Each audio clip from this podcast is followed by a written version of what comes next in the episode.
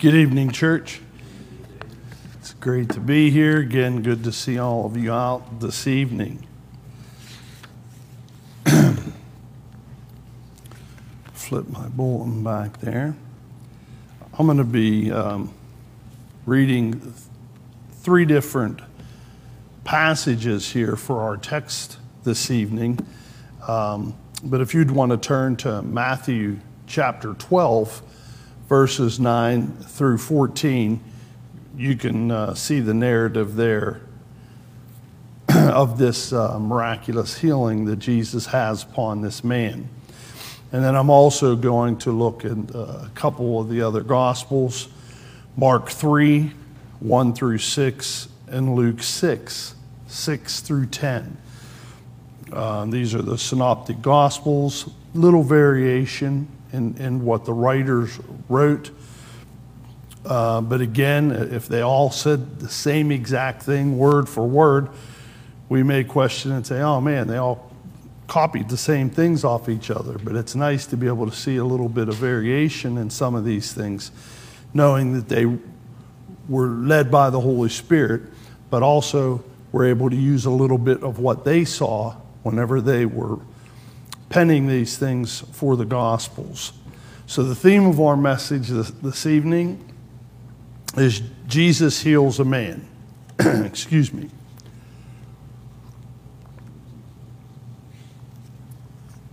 I'm reading from the New American Standard, Matthew 12. I'm going to start there in verse 8 and read down through verse 14. For the Son of Man is the Lord of the Sabbath. Departing from there, he went into their synagogue, and a man was there whose hand was withered. And they questioned him, asking, Is it lawful to heal on the Sabbath? So that they might accuse him.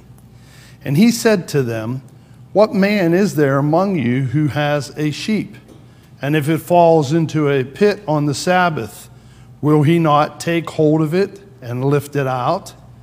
How much more valuable then is a man than a sheep? So then, it is lawful to do good on the Sabbath. Then he said to the man, Stretch out your hand. And he stretched it out, and it was restored to normal like the other. So the Pharisees went out and conspired against him as to how they might destroy him.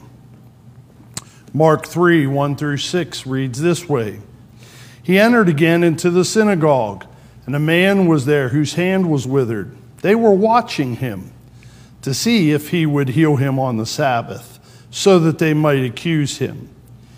He said to the man with the withered hand, Get up, come forward. And he said to them, Is it lawful to do good or to do harm on the Sabbath? To save a life or to kill? But they kept silent. After looking around at them with anger, grieved at their hardness of heart, he said to the man, Stretch out your hand. And he stretched it out, and his hand was restored. The Pharisees went out and immediately began conspiring with the Herodians against him as to how they might destroy him. Luke chapter 6, 6 through 10. Again, New American Standard. It says, On another Sabbath, he went, excuse me, on another Sabbath, he entered the synagogue and was teaching. And there was a man there whose right hand was withered.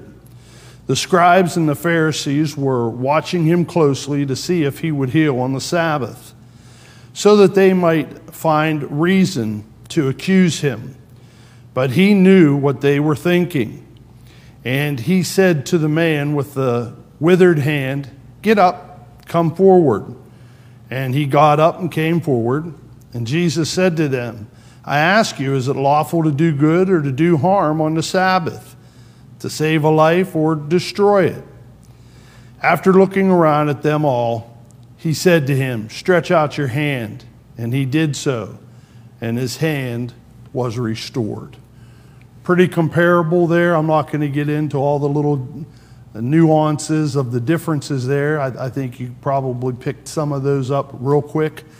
Um, but there are a, a, little bit of differences, and that's good because they add to the story, and I'm going to just put them in as if they were all one thing when we go through our uh, information this evening. So, what is the occasion here? Shortly before this takes place, Jesus had been criticized for gathering and eating grain as he and the disciples passed through the field on the Sabbath day. so they're walking through this grain field. The men are stripping off some of the heads of the grain as they walk through and they're rubbing them in their hands and uh, they're eating it, getting a little snack um, as they're, they're heading. And um, Luke 6, 1 through 1 and 2 says this Now it happened that he was passing through some grain fields on a Sabbath and his disciples were picking the heads of grain, rubbing them in their hands, and eating the grain. But some of the Pharisees said, Why do you do what is not lawful on the Sabbath? Hmm. Jesus defends his actions by comparing it to what David did eating the showbread. If you just keep reading the text there in Luke 6, verses 3 through 4, say this Jesus answered them and said, Have you not read what David did when he was hungry, he and those who were with him? How he entered the house of God and took and ate the consecrated bread, which is not lawful for any to eat except the priests alone.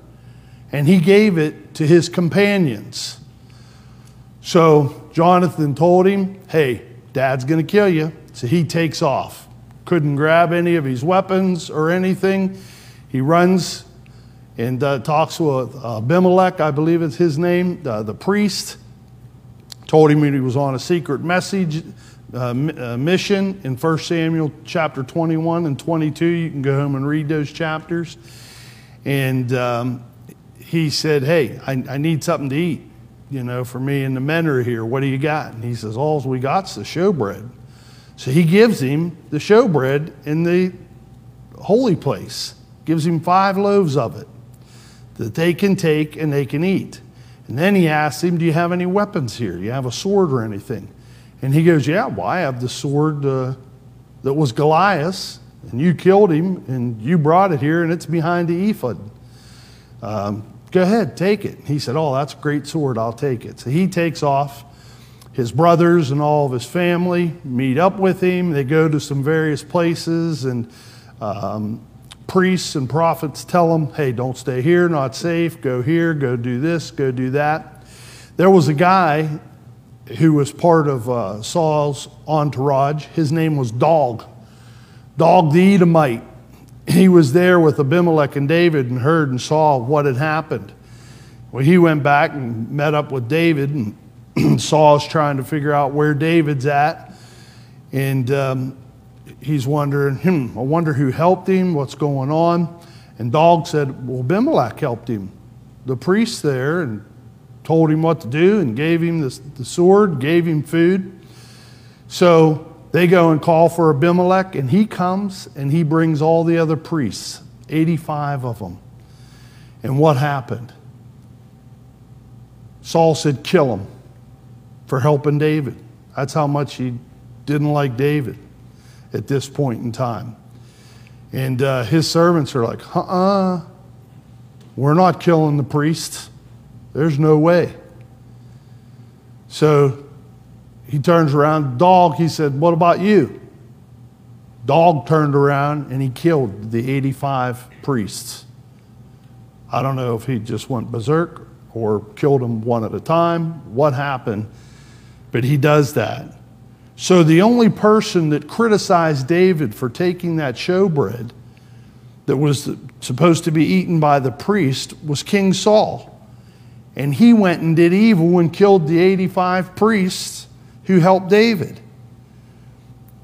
Jesus compared what he had done to something the priest did every Sabbath baking the showbread, circumcising babies, thus showing that mercy and necessity override strict observance of the law. Matthew 12, 5 and 6 says, Or have you not read in the law that on the Sabbath the priests in the temple break the Sabbath and are innocent? But I say to you that something greater than the temple was here. Something greater than that law, something greater than the temple, me, is here. I'm not doing anything wrong. And this is what he tells these Pharisees. So he goes into the Sabbath. Must have been the next Sabbath that followed that one that these events took place. And they follow him, and they're following him, trying to find out some way to accuse him, to get him. So, first point is these fiendish Pharisees, these perversely diabolical religious leaders. They were perverting the law, they were diabolical, they were scheming, they were plotting, they wanted to kill a man, they wanted to kill the Son of God. And what's it say there in Mark 3 2, the first part of the verse? They were watching him. When he came into the synagogue, they knew that guy there with the withered hand was there, and they were watching him. What's he going to do? Hmm. They wanted to see if he would heal on the Sabbath. Why? So that they might accuse him. Mark 3 2, the second half of that verse. You know, they took no thought for the handicapped man. They had no compassion, no love, no concern or thought for this man being made well. They didn't care about him. Is that a good thing? To not care about somebody when they're sick or when they're having uh, some issues or problems? No, we ought to care. But they didn't care. They just cared on how they could catch Jesus.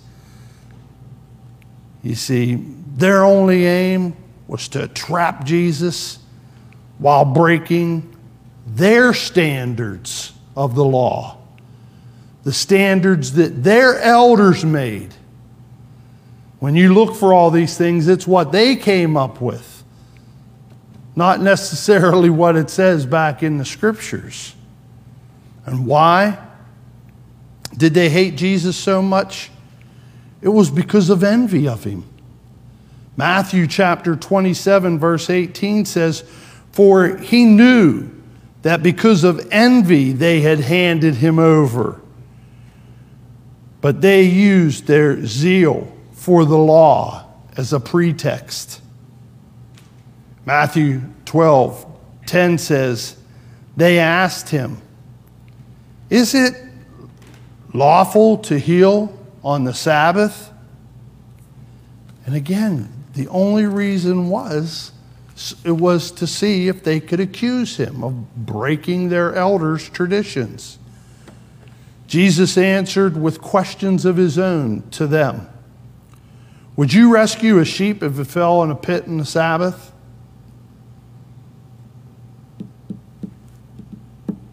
That sheep's valuable to them, huh?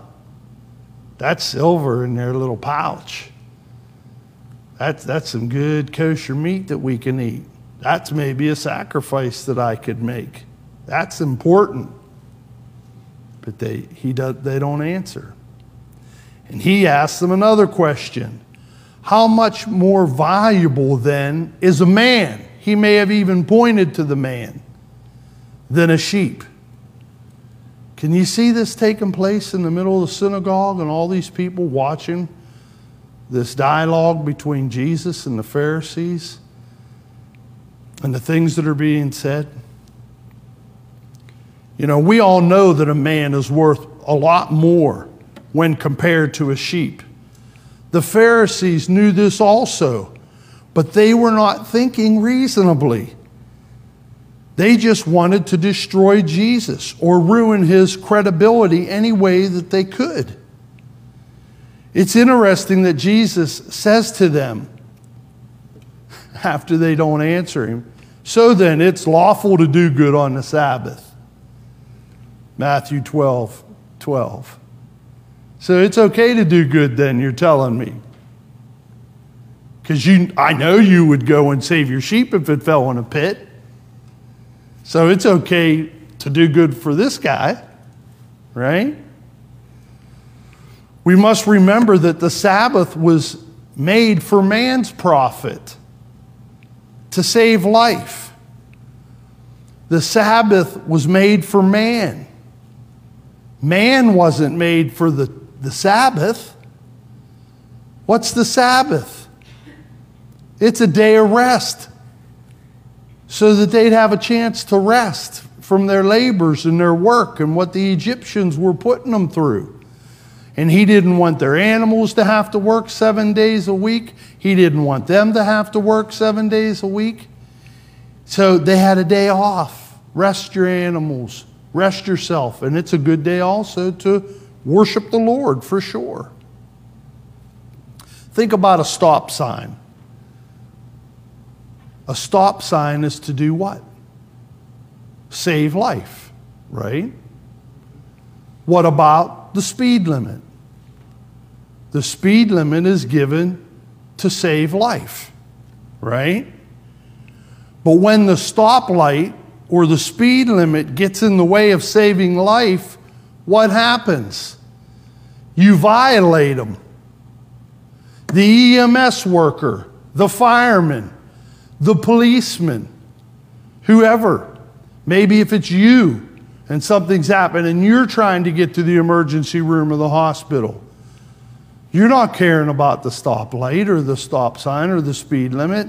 You want to get the person where he can go and have his life hopefully saved.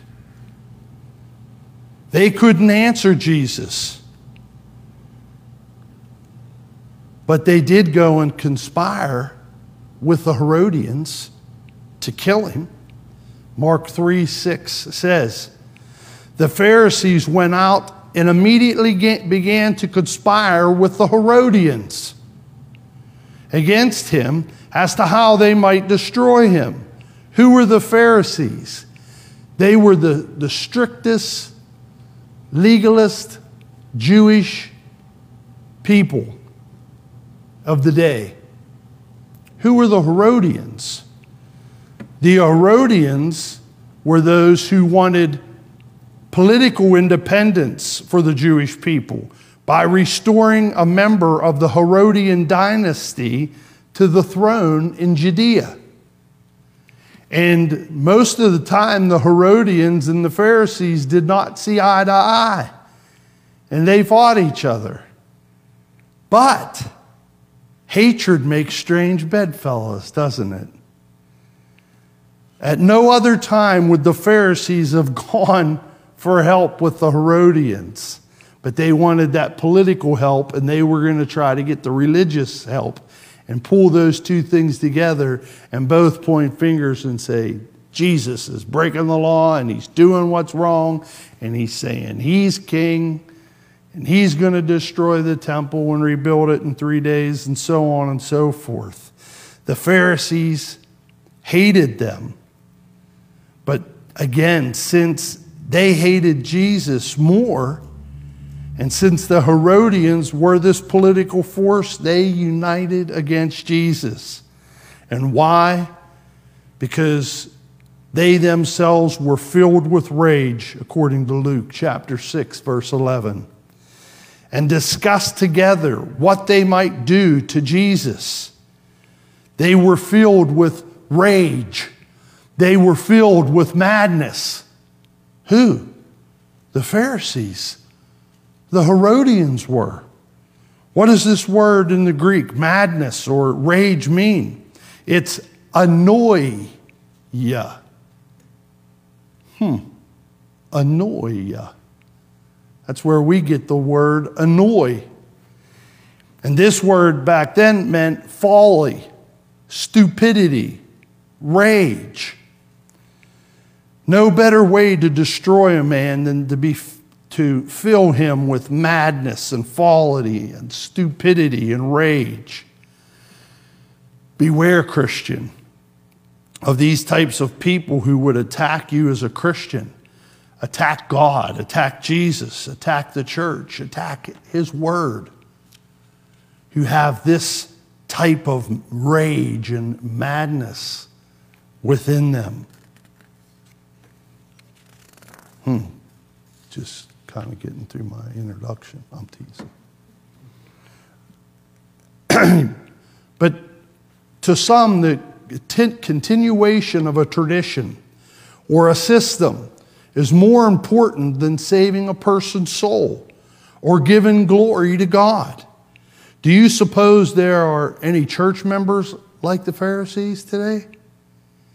If there are members that way, how can we avoid being that way ourselves? But Matthew 9:13 says, "But go and learn what this means. I desire compassion and not sacrifice, for I did not come to call the righteous, but sinners." Our second point is after we talked about these fiendish, diabolical Pharisees, is the courageous Jesus. You see, he knew their thoughts, Luke 6 8, but he knew what they were thinking. He knew both their thoughts, he knew their motives. And you know, Jesus knows that about us too. Hebrews 4:12 says, "For the word of God is living and active and sharper than any two-edged sword, piercing as far as the division of soul and spirit, of both joints and marrow, and able to judge the thoughts and intentions of the heart." Jesus was able to judge their hearts and their thoughts, their motives. And He can do that with us too. What does He do? He says to the handicapped man, Hey, get up and come on up here. This is what's going on here. Come on up here to me. Verse 8. So, what happened? The man got up and he comes up and obeys Jesus and, and listens to him. You know, Jesus wasn't going to duck the issue here. If the man was willing to obey, then Jesus was going to make him whole, even at the risk of being persecuted for it. And what happened? The man obeyed. And Jesus ultimately does heal him here. Then Jesus spoke to the Pharisees in Luke 6 9. And Jesus said to them, I ask you, is it lawful to do good or to do harm on a Sabbath? To save life or to destroy it. You see, when man is awake, he's either thinking how he can do good or he's thinking how he can do evil. The Pharisees were not thinking of doing good, but they were plotting Jesus' death. How they could accuse him, how they could take him to court how they could take him before the Sanhedrin or the high priest. They wanted to destroy him, and they didn't care anything about the handicapped man. They don't care if his life was going to be destroyed or if he'd ever be able to be made well. You see, and Jesus knew it. And he knew, and those men there, they knew that he knew what they were thinking. And what happened? They just sat there and kept silent. They didn't say anything. Mark 3 4. Afraid to say that Jesus was wrong because he knows what would happen with the group that was there in the synagogue. And they were maddened by their hate for him.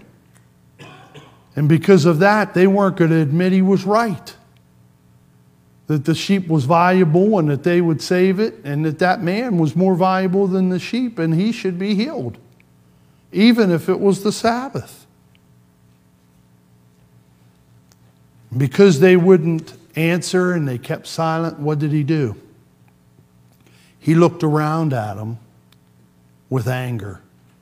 He had a righteous indignation. Mark 3 5.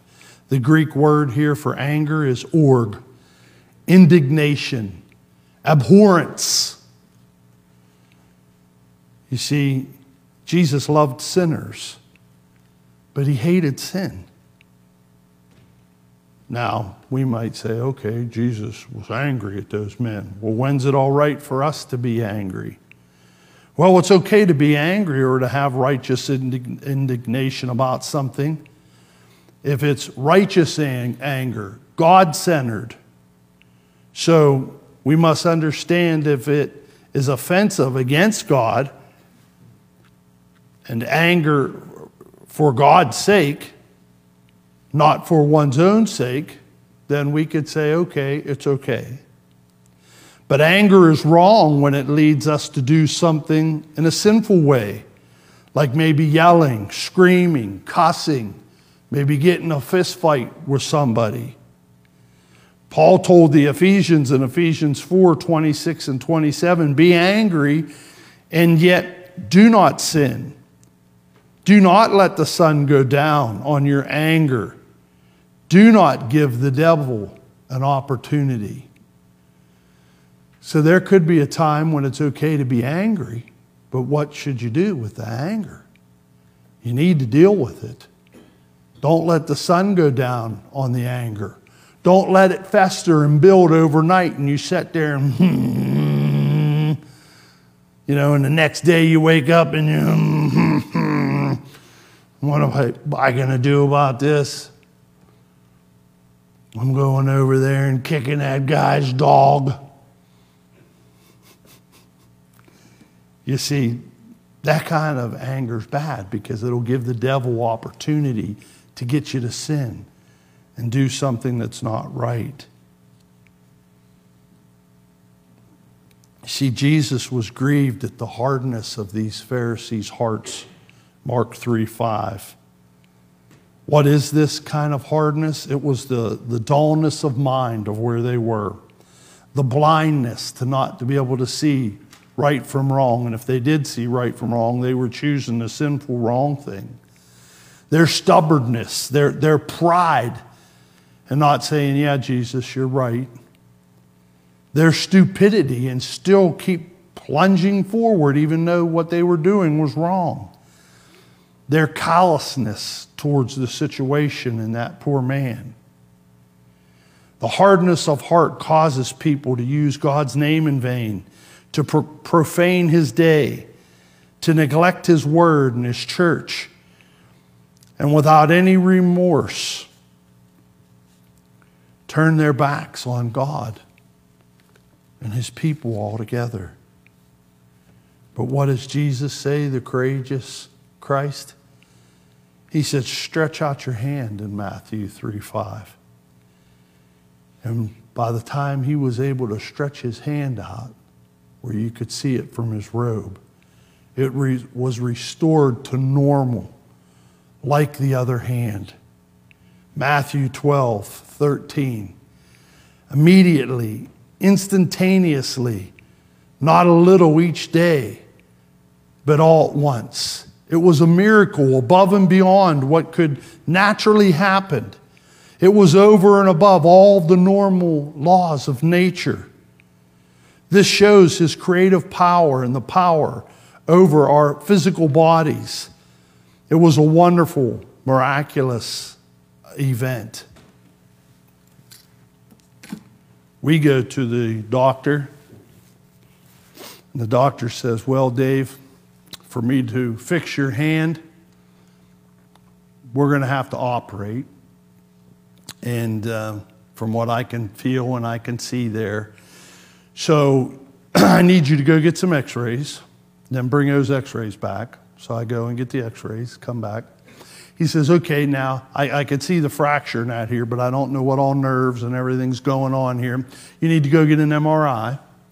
So you go and you get the MRI, you get all that data. He says, Okay, while we're waiting for that, I need you to go get me some blood work And um, we're going to have to probably operate here in a couple days. So I need you to do some pre op surgery things. I need you to go get an EKG. I need you to fill out a history of all the surgeries you had, all the medicines you're taking, uh, all the medicines that you have reactions to, and um, compile all this information and bring it back into me. And you go back in, and he has now the x rays, the MRIs, your medical history. You've done all these tests for him. And he says, okay, now I'm going to have to go talk to my team of doctors and uh, see what they would think would be the best course. I, I see kind of what I would do here, but I want to make sure that these guys would, would say to do the same thing. So then, next day, you go back in again. He says, I talked to them. They all concur with me. This is the, the route to take. He said, So uh, Friday, come on in, be here at 7 o'clock. Uh, don't eat anything after midnight come on in. We're going to do this uh, surgery for you, and uh, procedure could take an hour or two. Then you're going to be in recovery for an hour or two, and then we'll go ahead and discharge you. And uh, then after it heals up for about a week, I need you to come back in. I'm going to look at it, see how things are going. And then we're going to figure out of a plan of attack here for you to go through rehab and uh, it's probably going to take 12 weeks, maybe 16 weeks worth of rehab. And if everything's healing up good, uh, then we're going to start to get you on some light weights and doing some things. And uh, hopefully, if things work out by next year, about this time, hopefully everything worked well with the surgery and you followed all of our advice and counsel and whatnot. And uh, hopefully, your arm will be better. Uh, if not, hopefully, it'll at least be the same. And there is that 25% chance that it could be worse. Did Jesus go and tell that to the guy? Come on up here and come forward. And put him through all that? See what we have to go through? That's not what happens with a miracle. Jesus said, Stretch out your hand and he was healed. He was better. Instantaneous, miraculous. You know, Jesus could have had him come up there and saw how people were acting, and Jesus might have saved himself some trouble here.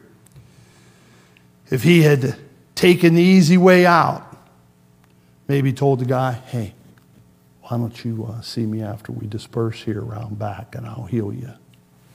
Or, you know what?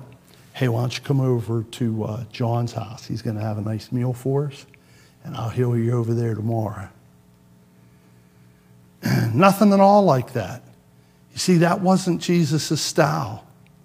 At times, he seemed to be confrontational. Why? Did he enjoy a fight? I don't think so. But when people were wrong, they needed to know about it, even if other people were there he was telling them. Is there a time for Christians to be confrontational?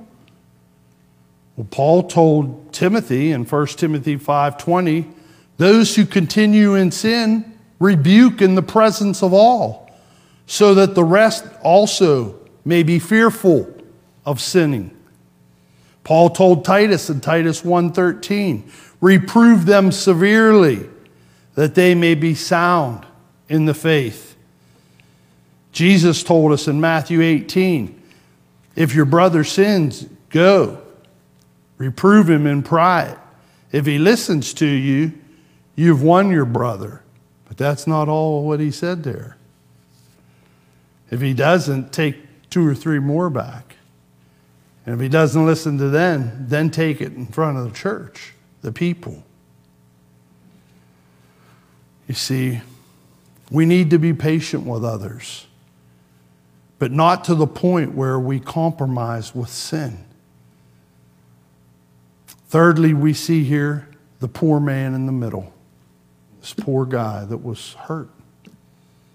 Just like the blind man in John 9, he was caught in a crunch there, wasn't he? His right hand was withered, Luke 6 6 says. This would be his most important hand, unless he was left handed. But the Apocrypha books say that this man who was healed was a mason by trade. These Pharisees, they didn't care if he ever worked again, if his hand was made better and he could go back and build walls or buildings or whatever. And they never rejoiced when one could support his family again after Jesus had healed him. When you really think about it, these Pharisees, these men were really cruel. In reality, since Jesus only spoke a word and the man only moved his arm a little bit, was the Sabbath even broken? To the strictness of their, their elders' tradition. It wasn't. He said, Stretch your hand out. What's that? He wasn't picking anything up, wasn't lifting anything. He didn't stand there and pound nails or whatever. He just moved his arm. Does that work? How did those people get there?